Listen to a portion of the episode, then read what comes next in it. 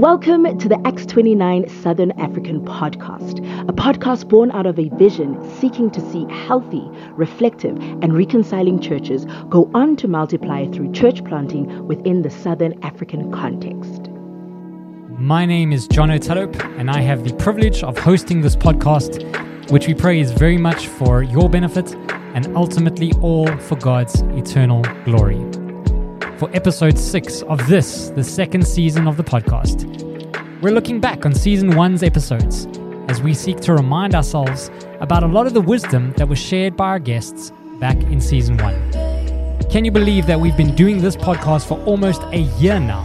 And so we thought a great way to celebrate that would be to take a moment and reflect on a year that's gone by in the life of the Acts 29 Southern African podcast. And so we invite you to sit back and enjoy as we recall many of the key takeaways from our first six episodes. First up, our network director, Pastor One Mokatle, set the vision for the podcast as we launched back in October 2020 our vision. This podcast is not trying to change our vision. Um, we are a, a diverse uh, global family of church planting churches. That that will never change, yeah. uh, and we want to be uh, uh, do we want to do that with theological clarity.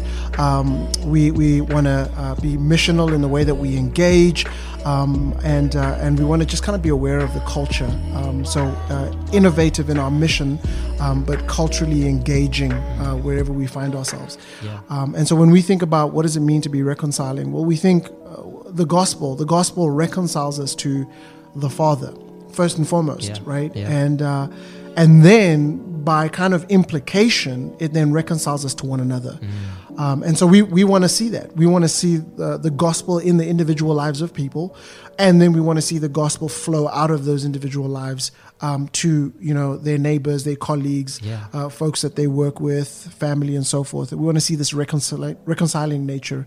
Um, and then the, the, the word reflective I think of, you know, when you, you look at your particular context, you're going, well, if God has called me to plant a church in this area, then um, I, I want to reflect the context that I'm mm. in. I, I want to uh, show that the gospel actually is moving through that particular context.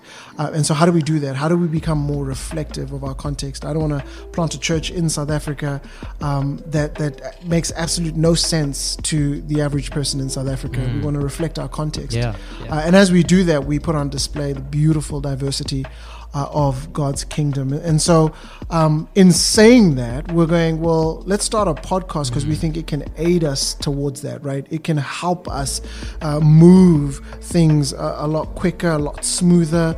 Um, in the production of content, uh, in the communicating of how uh, people are doing different things all across this region. Um, it's just a great way to learn. We then met Zinzile Mongalo, who did a great job in explaining to us that a church plant's finances really do matter. So, uh, church planters are very passionate about the mission, and so they should be. Um, but they, they are administrative things and compliance things that, that could get them shut down if they don't pay very careful attention to. And so, I think even in the planning process, those things need to be kept in mind. And um, generally, with, with accounting, I mean, the perception is just that the, the, the, finance person or the accountant of the church is the person that just collects the tithes mm. um, and, and does a fancy presentation. Yeah, once uh, a month, and we kind of folks nod off a little bit just between worship is, and, this and is the, This is how much people are giving. Right. Um, and, and that's generally it. But no one really talks about the compliance side. How do we keep our doors open? Practically how do we make sure that we are above board when it comes to the revenue authorities, when it comes to being compliant with the laws of this country? Yeah. Um, I think that's very, very, very important and sure. should be kept in mind. Our focus then shifted to theology and church planting as we chatted to Dr. Batanai Manika, who spoke to us about what he believed Africa's current greatest needs are uh, theological training would be somewhere at the top okay. uh, of that. Um, and uh, the other uh, would be understanding the times. Right. Um, so those two would feature uh, right at the top. Uh, the reason I say theological training um, is because I obviously am privileged to be a theologian. Right. but uh, the theology fundamentally functions as a compass that guides one's life right. one way or the other. We all hold to a certain theological framework, uh, from atheist to um, agnostic to Christian. We right. all have a, a, theological framework that we work with, and we express it um, uh, in real life situations, one way or the other. Ego, I think the African context is in desperate need of uh, Bible based, uh, sure. spirit informed or spirit empowered uh, and Christ centered theological paradigm. Uh, because in Africa is crying out for an uprooting of bad teaching. Right. And a planting and a replanting of good teaching. And uh, in there, Africa needs teachers uh, as part of the group of ministers who serve uh, the church uh, as uh, we try to realize this dream of um, giving healthy theological teaching to the church. Sure. In the very beginning, as you're thinking for a church plant, um, for a church, think about women's voices from the beginning. Think about who is in your team. Um, are women in that team? Uh, are their voices being heard? Are their gifts uh, being encouraged and affirmed? Uh, are they really contributing to what this church is going to be? Uh, so we know that in the church there's going to be both men and women. So we might as well start from there. And so I can't imagine anyone better than a woman kind of speaking for and bringing attention to the needs of women that need to be served. Uh, and we know all needs are met by the gospel. Uh, and this is just practically uh, and having somebody who is a woman who can be able to attend to those things and speak into those things and serve those things. So I would say um, be intentional about that. And I would also say if you have resources, um, also just show value in that role by actually hiring a woman to, to do to do that work uh, so that they can free themselves from other things and focus um, in that specific work that you're calling them to. So yeah, begin with everyone and everyone's voice in mind so that you can have this healthy church that you're hoping that God will um, will build. We just heard from Confidence Mokatle, who was our guest on episode 4 of season 1.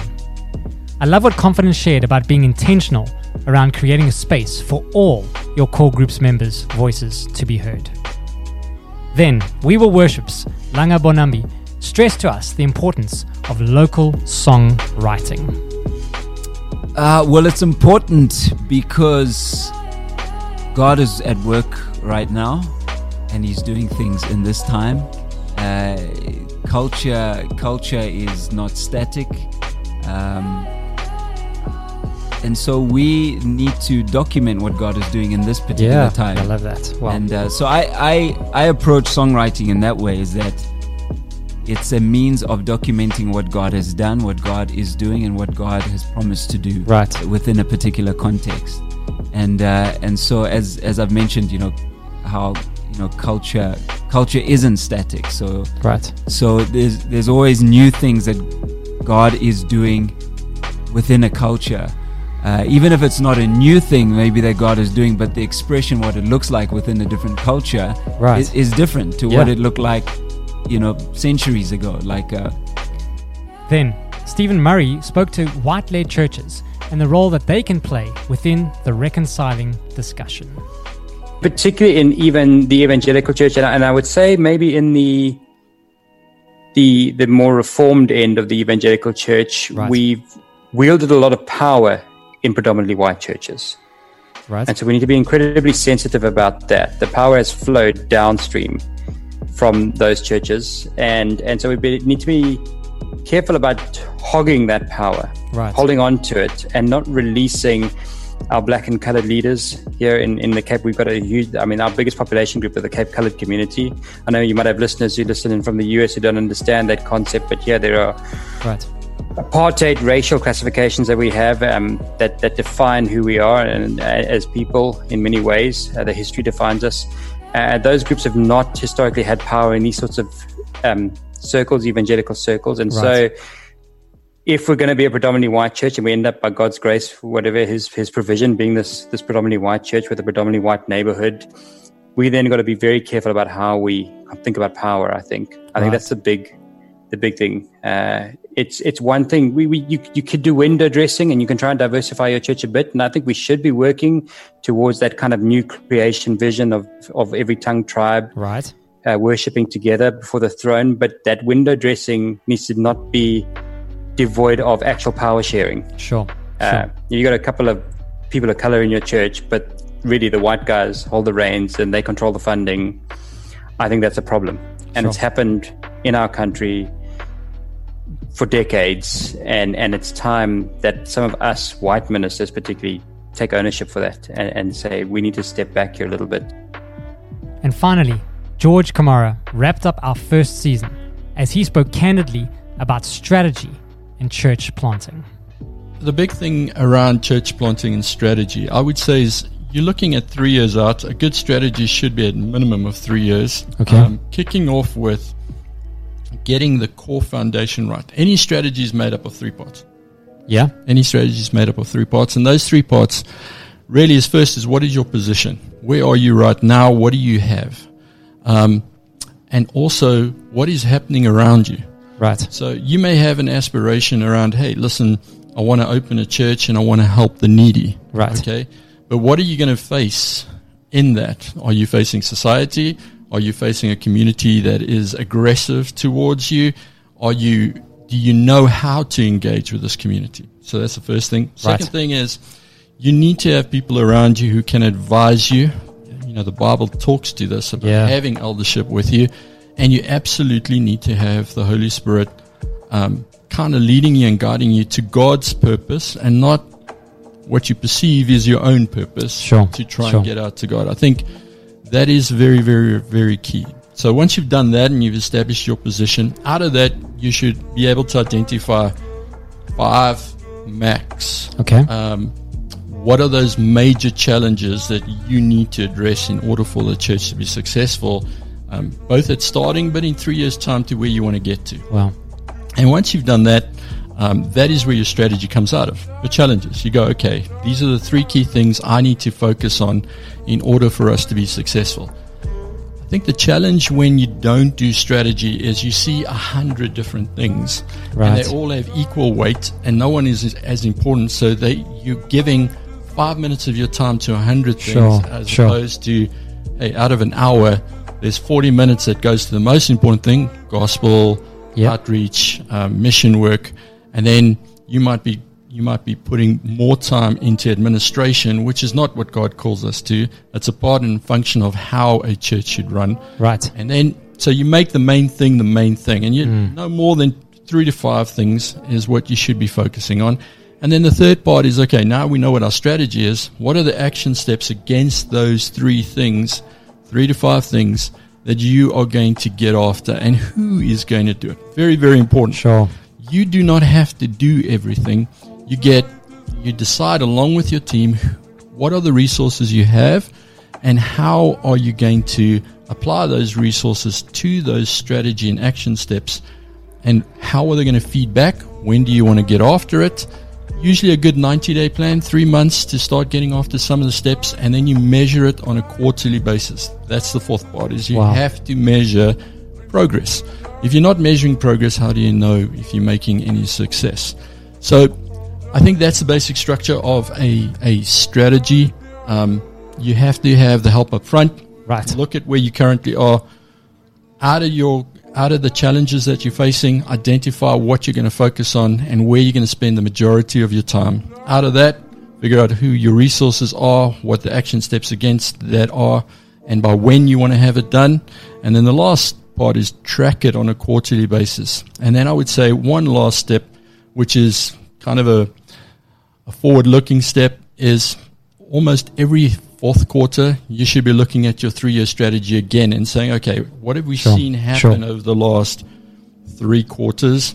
And what's working, what's not working? What do we tweak along the way? And is the Holy Spirit kind of leading? We've gone th- through a period where this is what we needed to do, and is He leading us in a different direction?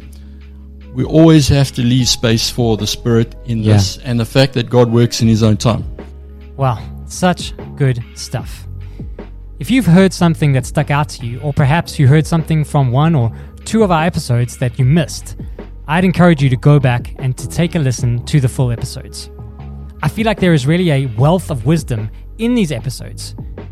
We covered Acts 29's Southern Africa's vision, finances and compliance, theology and church planting, songwriting, reconciliation, and strategy. Next month, we're going to be catching up on what's happened so far over the course of season two of the podcast. I know I'm looking forward to it, and I pray that you are too. Thank you for your invaluable time and your humble willingness to engage with us.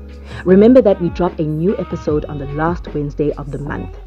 Don't forget to rate and review us on whichever podcast platform you get your podcasts from. You can follow us on Facebook and Instagram. That's Acts 29 Southern Africa. And you can check out our website, acts29.com slash network slash Southern Africa. Until next time, take care and be safe.